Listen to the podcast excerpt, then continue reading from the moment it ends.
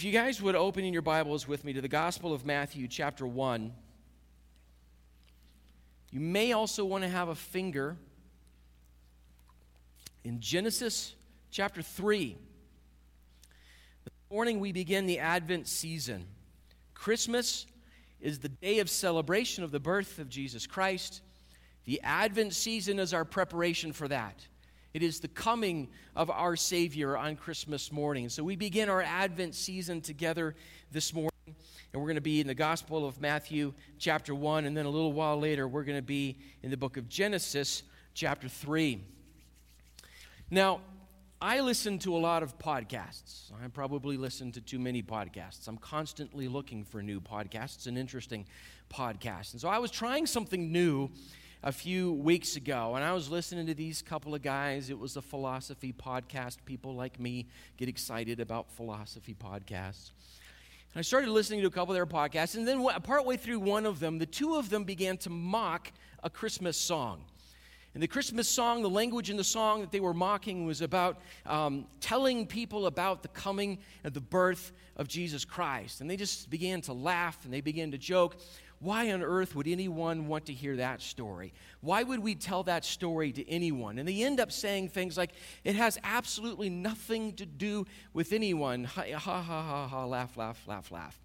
As I'm listening to that, I'm hearing a couple of things simultaneously in one ear, my pastor's ear goes, Man, that's just blasphemous, the stuff that they're saying. I, I don't think I like this very much. But then my other ear was hearing something else. These two young men who are purported to be philosophers trying to think about life and all of its meaning, they don't know why Jesus came.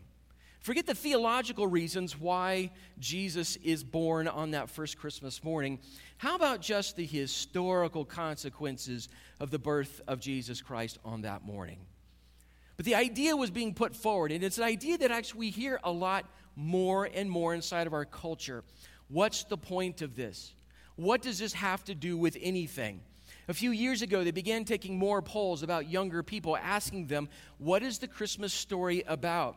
And as the years move on, the younger you get, the less likely you are to actually know that it's a celebration of the birth of Jesus Christ.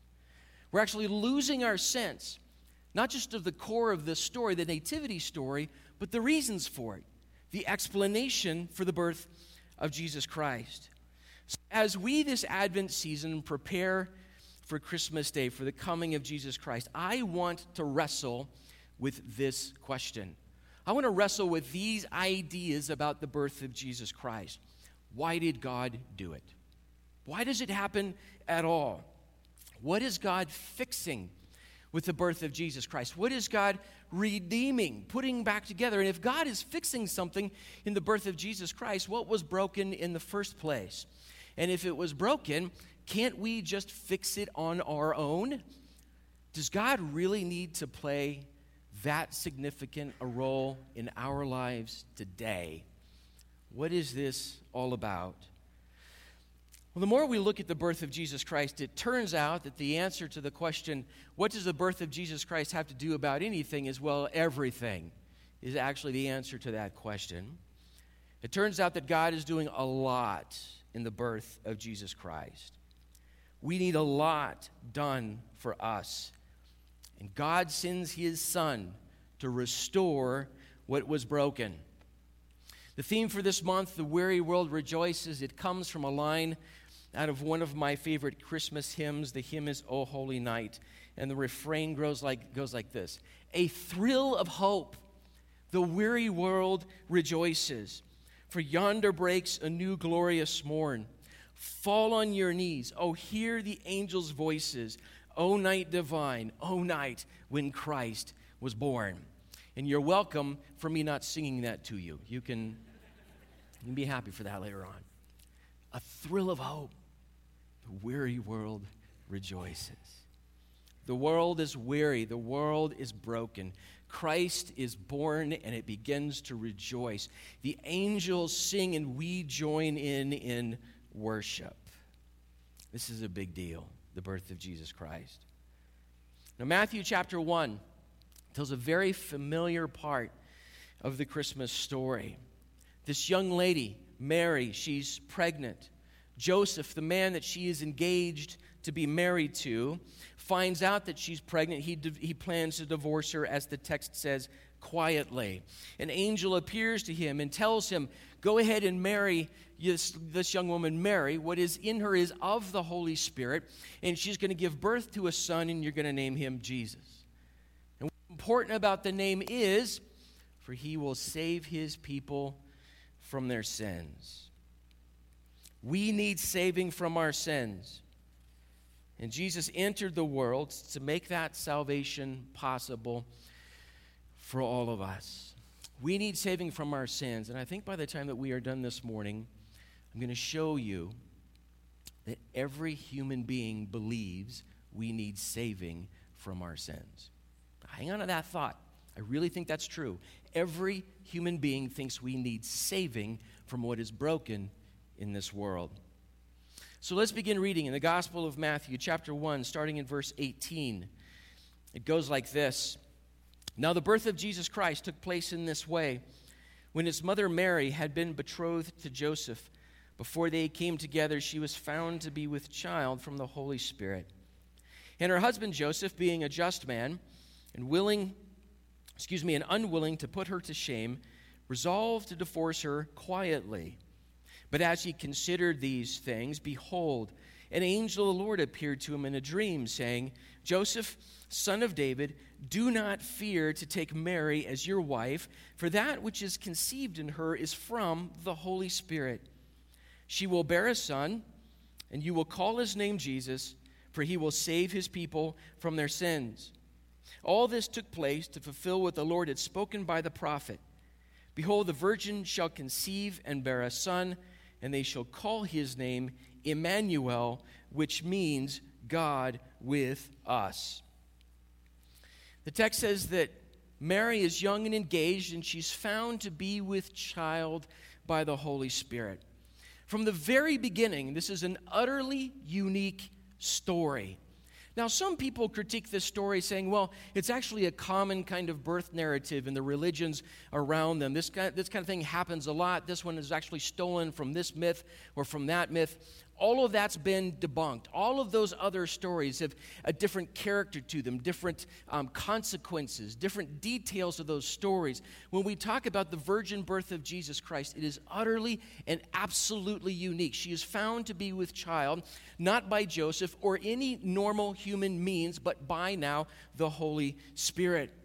And so the angel is telling Joseph that what's going on here is completely new and unique. Now, the angel had told Mary this a few weeks ago, maybe even a few months before this moment. The angel actually showed up to Mary in the Gospel of Luke, chapter 1. This young girl, she describes herself as a virgin. And the angel comes to Mary and says, Look, you're going to conceive and you're going to give birth to a son, and it's going to be the son of the Most High. He is going to be the son of David, as a matter of fact. And God, your father, will give to him the throne of his father David, and he will rule on it forever and ever and ever. It's this beautiful moment. And Mary replies by saying, How on earth can this happen? I'm a virgin. And so the angel says this in Luke chapter 1, verse 35. And the angel answered her, The Holy Spirit will come upon you, and the power of the Most High will overshadow you. Therefore, the child to be born will be called Holy, the Son of God. This birth needs to be unique. This needs to be not just the act of God to save us from our sins, but it needs to be God Himself who comes to save us from our sins. So the child that will be born to you, Mary, won't be normal. This child will be called holy. This child will be the Son of God. So Jesus Christ, the second member of the Trinity, God, the creator of all things, enters this world through blood, sweat, and tears as a human child. And he comes in this world fully God and fully human. And immediately, as we begin to sort of grasp what this story is like, even though it's so familiar to us, we need to remind ourselves of what's going on and why. Immediately, we're on brand new ground. God is up to something new. Something so significant, so dramatic needs to be done that it can't be done by any human individual, by any human monarchy, by any human institution. God Himself has to show up and fix what's wrong. That's how deep this problem, this issue, really is. So God sends His Son to live, teach, die, and rise again among us in human form to save us from our sins. We think about this text again in the situation that Joseph and Mary are in. Mary, this young woman, she is engaged and she is pregnant, and Joseph knows it is not his child. Now, given the social structure of that day, even though they are engaged, it gives the soon to be husband, Joseph, the legal and the cultural right to do what the text calls divorcing her. So that's a significant enough relationship, that engagement, that that's how it's treated inside of their culture. But it describes Joseph as a just man. Now, some of your other translations use a different word that expands on that concept a little bit. He's a righteous man. Everything we know about Joseph, which is just a little bit, but everything we know about him tells that uh, he is a righteous man in the sense that he wants to do everything in his power to please his God and to live according to his God's world and to, to lead this righteous life. And because this is the character of Joseph, he has the right to divorce Mary, but he decides to do it in such a way that it causes as little pain as possible. So Joseph, the text says, is considering this. Mary's pregnant. I don't understand this. This isn't mine. I have a right to do this, but I'm going to do this as easily as I possibly can. And into that conflict, this angel shows up and begins to talk to Joseph about what's really going on here. So the angel tells Joseph, Don't be afraid to take Mary as your wife, because what's happening to her is by the power of the Holy Ghost. And he says, She will bear a son, and you will name him Jesus. You will call him Jesus. So, this is God's work. And again, we can't stress enough how unique and incredible this moment is. You know, sometimes there are things that happen inside of our lives where we think, okay, that's one in a million. That sort of thing happens to other people in other places, but all of a sudden it's happening to me. When Joseph hears that what's going on to Mary is of the Holy Spirit and he should marry her and she's going to give birth to a son, he does not do that calculation. He does not say, well, other people win the lottery, but that doesn't happen to people like me. But I know it happens. There's nothing like that going on in Joseph's brain. What's going on in his brain is, I've never heard of this before. But Joseph's a righteous man. Joseph is a man who is living his faith in God. And so Joseph accepts this as true and he takes Mary as his wife. And the child is born, and he names the child Jesus. It's absolutely stunning what the characters in this story do. Just in their faith in God and what they hear is actually going on. They name the child Jesus. The text says, because he will save his people from their sins. The name Jesus just means God is salvation. That's why his name will be Jesus. So, this birth is a really big deal, right? Because Jesus will save his people from their sins. That phrase is a gigantic phrase. So sometimes inside of these common stories, you know, we'll maybe read them. We've probably heard them a little bit later on. We'll read a story in the Advent season that Linus tells us inside of the Charlie Brown Christmas special, right? We hear this stuff over and over again. Sometimes we need to hit the pause button we need to think for a minute. Jesus will save his people from their sins. What does this mean? Well, first of all, you and I need saving. Like a drowning human, like a drowning man, we need saving. If someone is drowning, they've lost every ounce of energy or ability inside of them to reach the surface of the, of the surface of the water.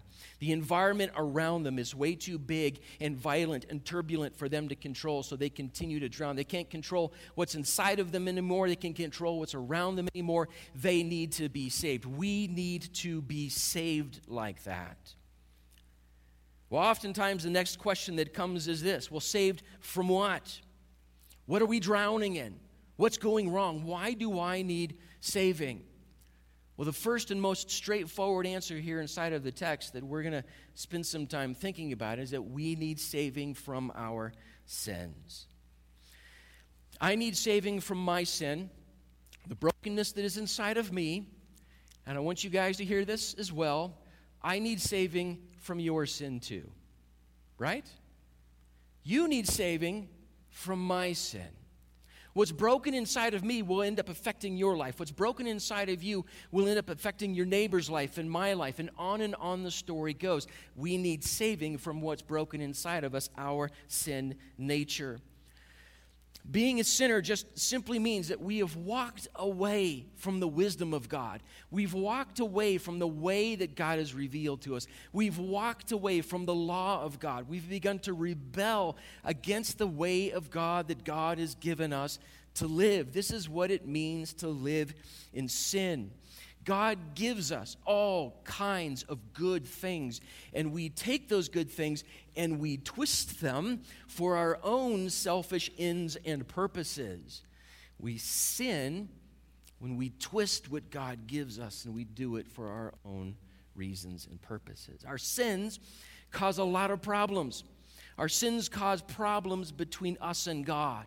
Our sin separates a relationship that was intended to be intimate, it was intended to be face to face.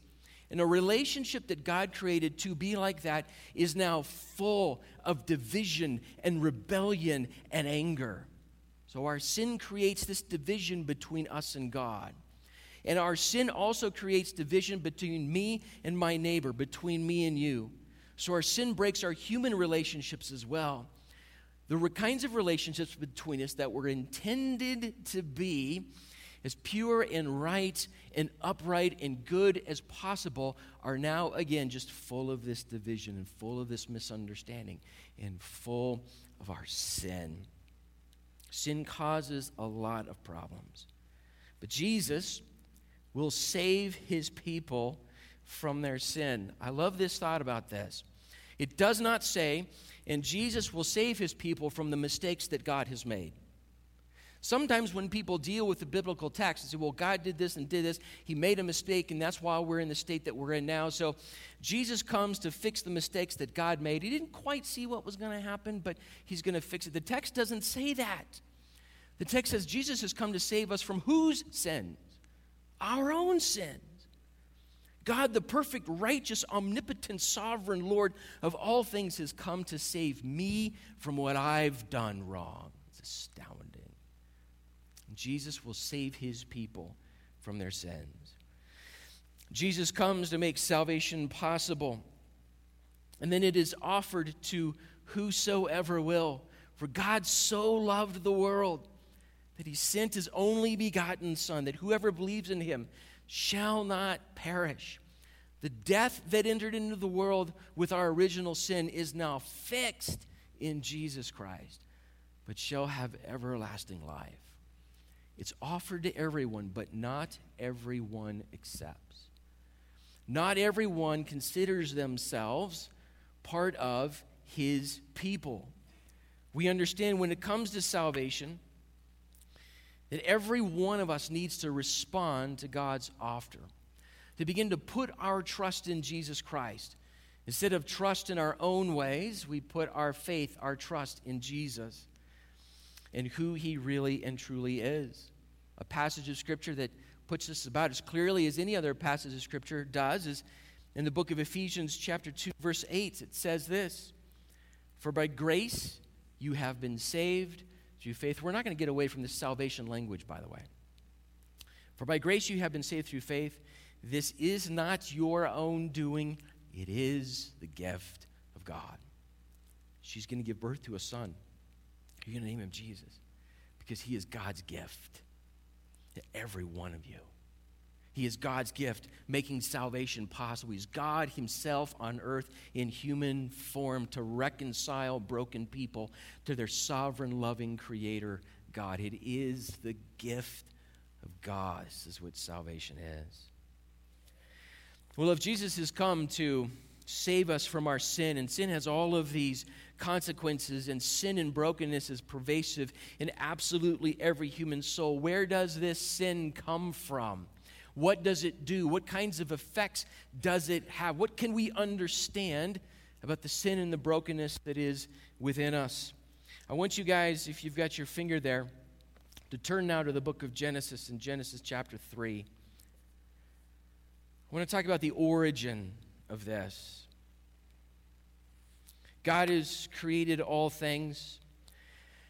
In the pinnacle of his creation, he creates man and woman in the image of God. He breathes life into both of them.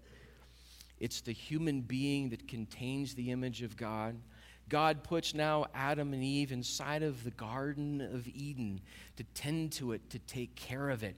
He says, In fact, I want you to multiply and I want you to fill this garden with more and more and more of you. And God gives them things to do, and they're living in Eden. Okay, now the text says it is the Garden of Eden.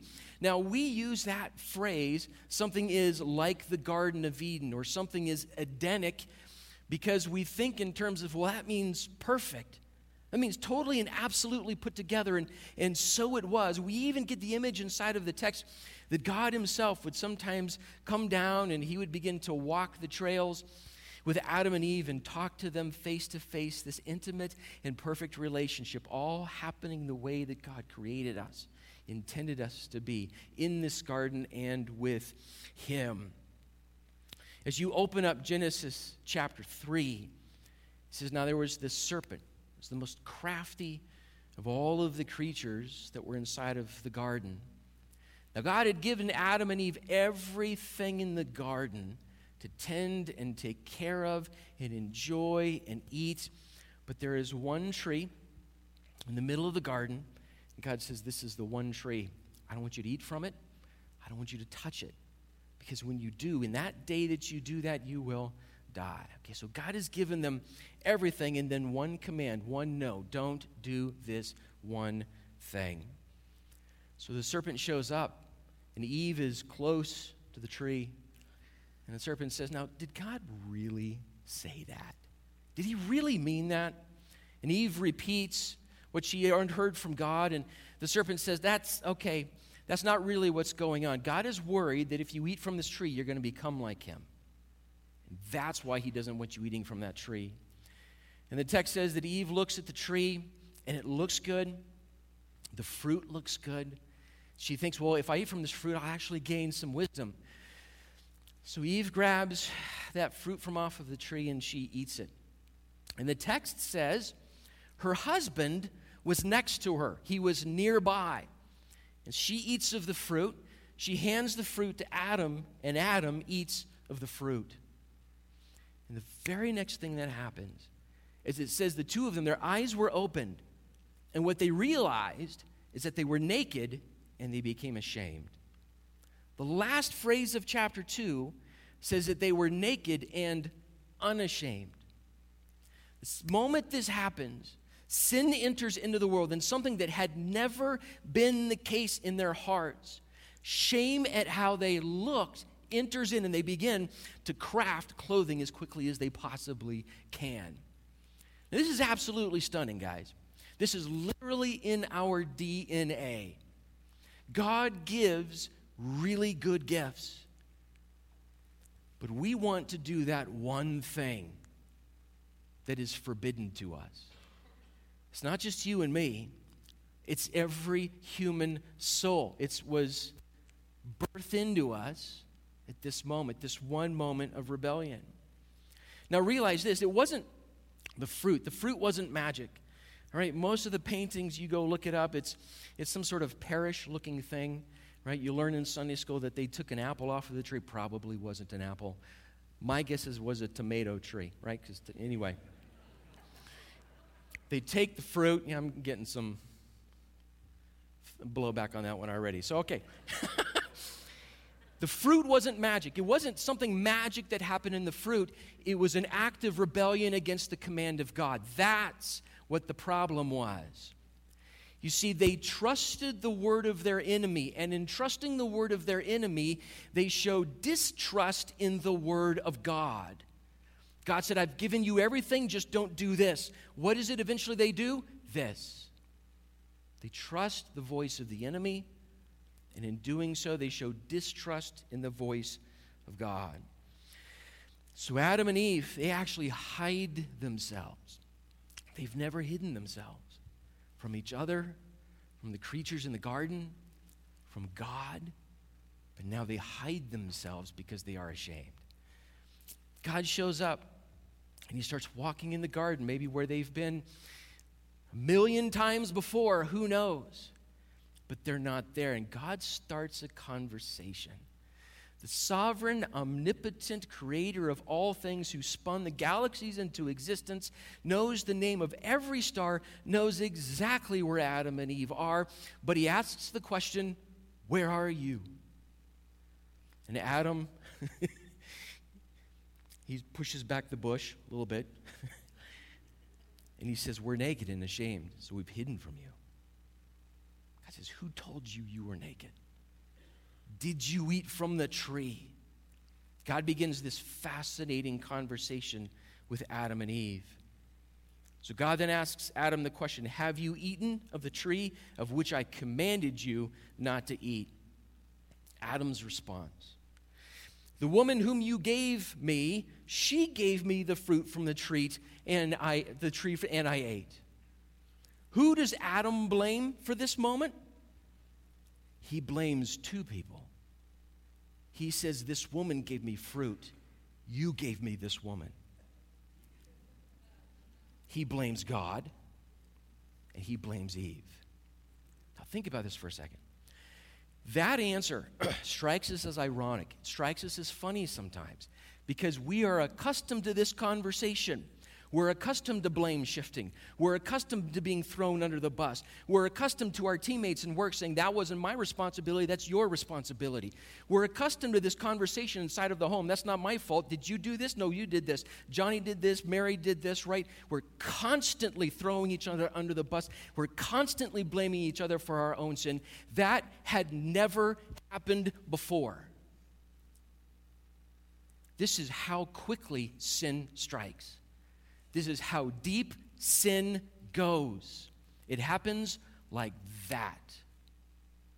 Adam blames Eve, and he blames God for what has happened. God turns to Eve. And he says, Now tell me, Eve, what is it that you have done? And Eve says, Well, the serpent did it.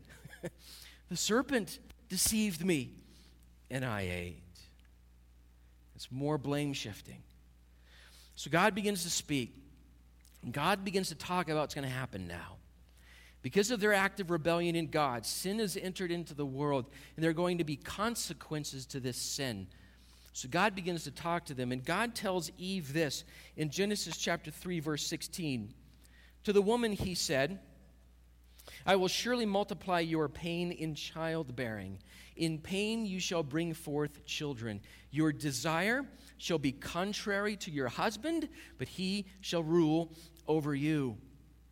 Before all of this happened, God had given them the garden. He said, I want you to be fruitful and I want you to multiply.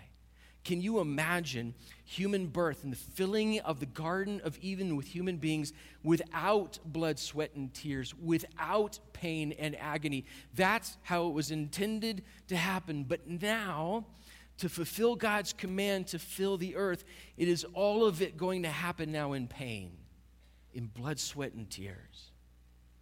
So that gets broken. And then he tells Eve this. He said, From here on out, The desires of your heart and mind are going to be at loggerheads with the desires of your husband's heart and mind. And he's going to rule over you, right? If we go back to that first question, first set of questions that we asked what's broken? What is God fixing? Why does Jesus have to show up? As soon as we begin answering that question, this is what's broken. This is why it's broken. This is how deeply this crack in the foundation goes. I think we're beginning to see this is why God had to come. This is what God has to fix among us. Where there was supposed to be equality and mutuality inside of that husband and life relationship, now there is nothing but contention. and the desire to rule. It's broken now. God turns to Adam. He talks to Adam and he says this in Genesis 3 17 through 19. Because you have listened to the voice of your wife and have eaten of the tree of which I commanded you, you shall not eat it. Cursed is the ground because of you. In pain you shall eat of it all the days of your life. Thorns and thistles it shall bring forth for you, and you shall eat the plants of the field. By the sweat of your face you shall eat bread till you return to the ground, for out of it you were taken. For you are dust, and to dust you shall return. Adam and Eve were given the garden. They were given work in the garden. But before the fall, the work was pure joy. The work was perfectly completed. Whatever you might call exertion or toil is not toil as we know it. It wasn't done in pain, it was all good and right and perfect. He says, But from here on out, every ounce of food you ever eat will be the result of toil and pain. You're going to work it and you're going to till it, and it's going to be hard. The ground itself, creation itself, is broken because of your sin. God says. And he says, and then there's going to come a day, Adam, when you return to the dust. That wasn't supposed to be. That wasn't the original creation. You're going to return to the dust. You came from it, you're going to go back there. Husbands weren't supposed to die before their wives. Children weren't supposed to die before their parents. Who were the first parents who buried their child? Adam and Eve. They experienced fully and completely the consequence of sin. And now, human existence is marked by both spiritual and physical death. This brokenness between our relationship between us and God and the relationship between you and me. So the consequences of sin now, they infiltrate everything about our existence. There is no corner of the human heart where there is not sin. There is no corner of the human existence that is not touched by sin. There is no corner of the physical universe that is not broken by our sin. This is how deep it goes. So, what we see all of a sudden is that there is this deep, almost incomprehensible divide between what God created and his intentions for us in creation and what happens as a result of sin there's this gigantic divide between what God created and what happens now because of our sin. And we've done a little bit of it already as we've sort of thought through Genesis 3 and what it means, but rehearsing the consequences of sin is a little bit like playing a game of what can you imagine what it would be like if if it wasn't like this anymore if this was fixed if this was taken care of if this was no longer broken well that's the story of eden and it turns out, guys, that the human heart is powerfully drawn to Eden. Something inside of every one of us is still rooted in Eden. God's intention, God's creation. This concept of what's wrong should be put right. This idea of, I really want this relationship with God the way that He had it with Adam and Eve. I really want this relationship with my spouse and my family and my friends exactly the way that God wanted it to be. There's something inside of us that is still rooted in Eden. We can't get away from it. In fact, we are so drawn to it that the story of humanity can be told in terms, I think, of us trying to make our way back to Eden. If only we did this. If only we could take care of that. If only we could get rid of this group of people, then things are going to be better. We'll be back on our way to Eden. The promise of science and technology. We answer a few more questions, we fix a few more problems, and man, things are just going to get better and better and better. Politics and economics.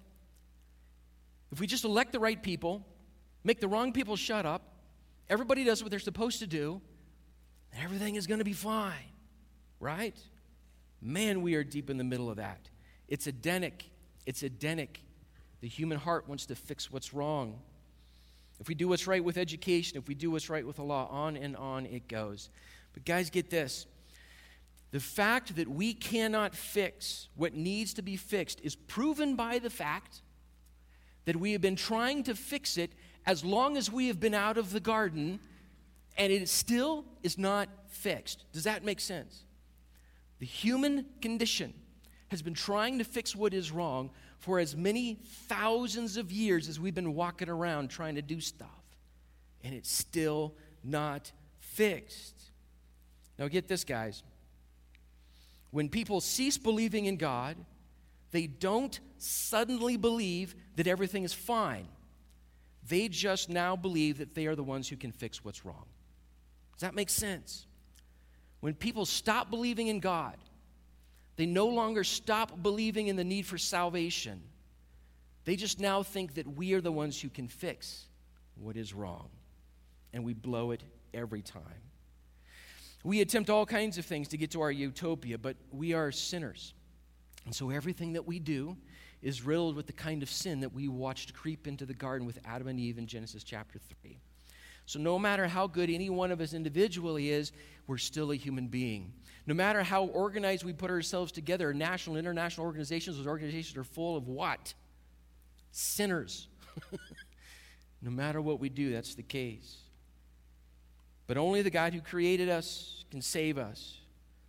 Only the God who had the power and love to bring all of this into being has the power and love to redeem it. He is the only one. We don't have what it takes to fix this. I discovered someone interesting a few weeks ago, and I've been reading a little bit of his stuff. His name is Charles Malik. He's a Lebanese born philosopher and an academic. He was also involved in some really interesting international scale kinds of things. He's one of the co authors of the UN Universal Declaration of Human Rights. He was also the president of the UN General Assembly in 1958. So Charles Malik was involved at the highest levels of human beings trying to do what? Trying to fix everything that's going wrong. Charles Malik was also an Orthodox Christian. Apparently, the only book he carried with him everywhere he went was his Bible. He wrote some really interesting things. So, this guy, leading the UN and writing the Human Rights Declaration, says this. And if you think the hurt feelings of the world, whether in you personally or in any culture brought up against the judgment of God, are going to be soothed and placated through diplomacy or classical music or education or culture or humanism or philanthropy or technical assistance or just being nice and reserved and inoffensive or through the assurance that there's not going to be any nuclear war, then I am afraid you know neither yourself nor the world nor certainly the devil. Only the cross, which shocked and condemned the world, can reconcile it. The cross offends and scandalizes and the cross alone can touch our touchy souls. If you think all of that's going to fix what's really wrong, you don't understand what's wrong. You don't even understand yourself. It is only God, it is only Christ who can fix what's wrong. Back in Genesis chapter 3, God talks to Eve, says, Here's the consequences. He talks to Adam, he says, Here's the consequences. But the first person that God speaks to is the serpent, our enemy. He says, Here's now the consequences of what has just happened. In Genesis 3 14 and 15, it goes like this And the Lord God said to the serpent, Because you have done this, cursed are you above all the livestock and above all beasts of the field. On your belly you shall go, and dust you shall eat all the days of your life. I will put enmity you will be in conflict with. I will put enmity between you and the woman, and between your offspring and her offspring. He shall bruise your head, her offspring shall bruise your head, and you shall bruise his heel. This is the first promise of the Messiah. Notice this, guys, this is a big deal. The first promise of the Messiah comes at the first step of sin. God says, I'm going to show up and I'm going to fix this. And it happens on the day that sin enters the human condition. Think about it from the other direction. If God thought that we had a chance to fix what was wrong with our condition, God might have said, I'm going to give the human race a handful of thousand years to see if they might be able to sort of gather themselves together, put the, figure things out, and educate each other the right way, and put the system together. And maybe He doesn't do that. The day it happens, He says, I'm going to show back up, and I'm going to fix this. The first promise of the Messiah comes at the first step of our sin. God knows we will not fix this on our own. We cannot fix this on our own. So, God's Savior, the one who will save us from our sins, will bear our brokenness. He will be the offspring of the woman. He will be born in blood, sweat, and tears now. His heel will be bruised. He will hang on a cross. But he is the one who will overcome our enemy. He will bruise the head of our enemy. He will rise again on the third day. He will ascend into heaven. He will give his church his Holy Spirit, and he is our soon and coming King. This is the promise of our Messiah. So God tells the serpent, Adam and Eve, that the offspring of the woman will accomplish all of this. But we know already that this can't be a normal child, riddled with the same sin that is in our hearts.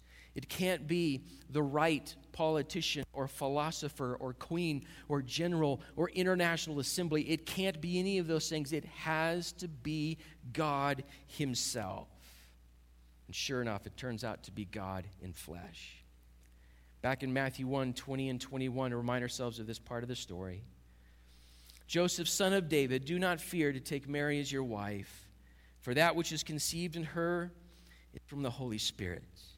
She will bear a son, and you will call his name Jesus, for he will save his people from their sins. In the end, it does us absolutely no good intellectually, morally, socially, salvifically. It does us no good to dismiss the story of Jesus Christ as just another mythology, as just another bedtime story that's good for our emotional anxieties. It doesn't do us any good to say this has nothing to do with anything. The birth of Jesus Christ answers our deepest needs, it addresses the work that we all need done. The work that we try so hard to accomplish but fail at every single time. I need my sins forgiven. You need my soul to be put right with God. And that's only going to happen through Jesus Christ. I need a Savior. You need a Savior. And His name is Jesus. He's the only one who will save his people from their sins. Let's pray.